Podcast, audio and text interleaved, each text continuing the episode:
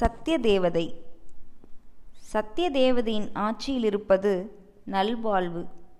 அதற்கு செங்கோலாயிருப்பது சாந்தம். அதற்கு சிம்மாசனமாயிருப்பது மாந்தர் உள்ளம்.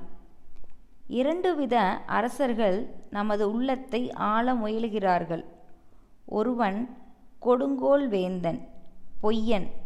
காமமும் குரோதமும் போராட்டமும் அவனது செயல். மற்றொருவன் செங்கோல் வேந்தன் சத்தியஸ்வரூபி. தூய்மையும் அன்பும் அமைதியும் அடக்கமும் அவனது செயல்.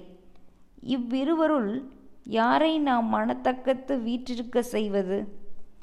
சத்தியவேந்தன் சிந்தமிலை குடிக்கொள்ள இடம் கொடுப்போமானால் நாம் பாக்கியவான்கள் ஆவோம்.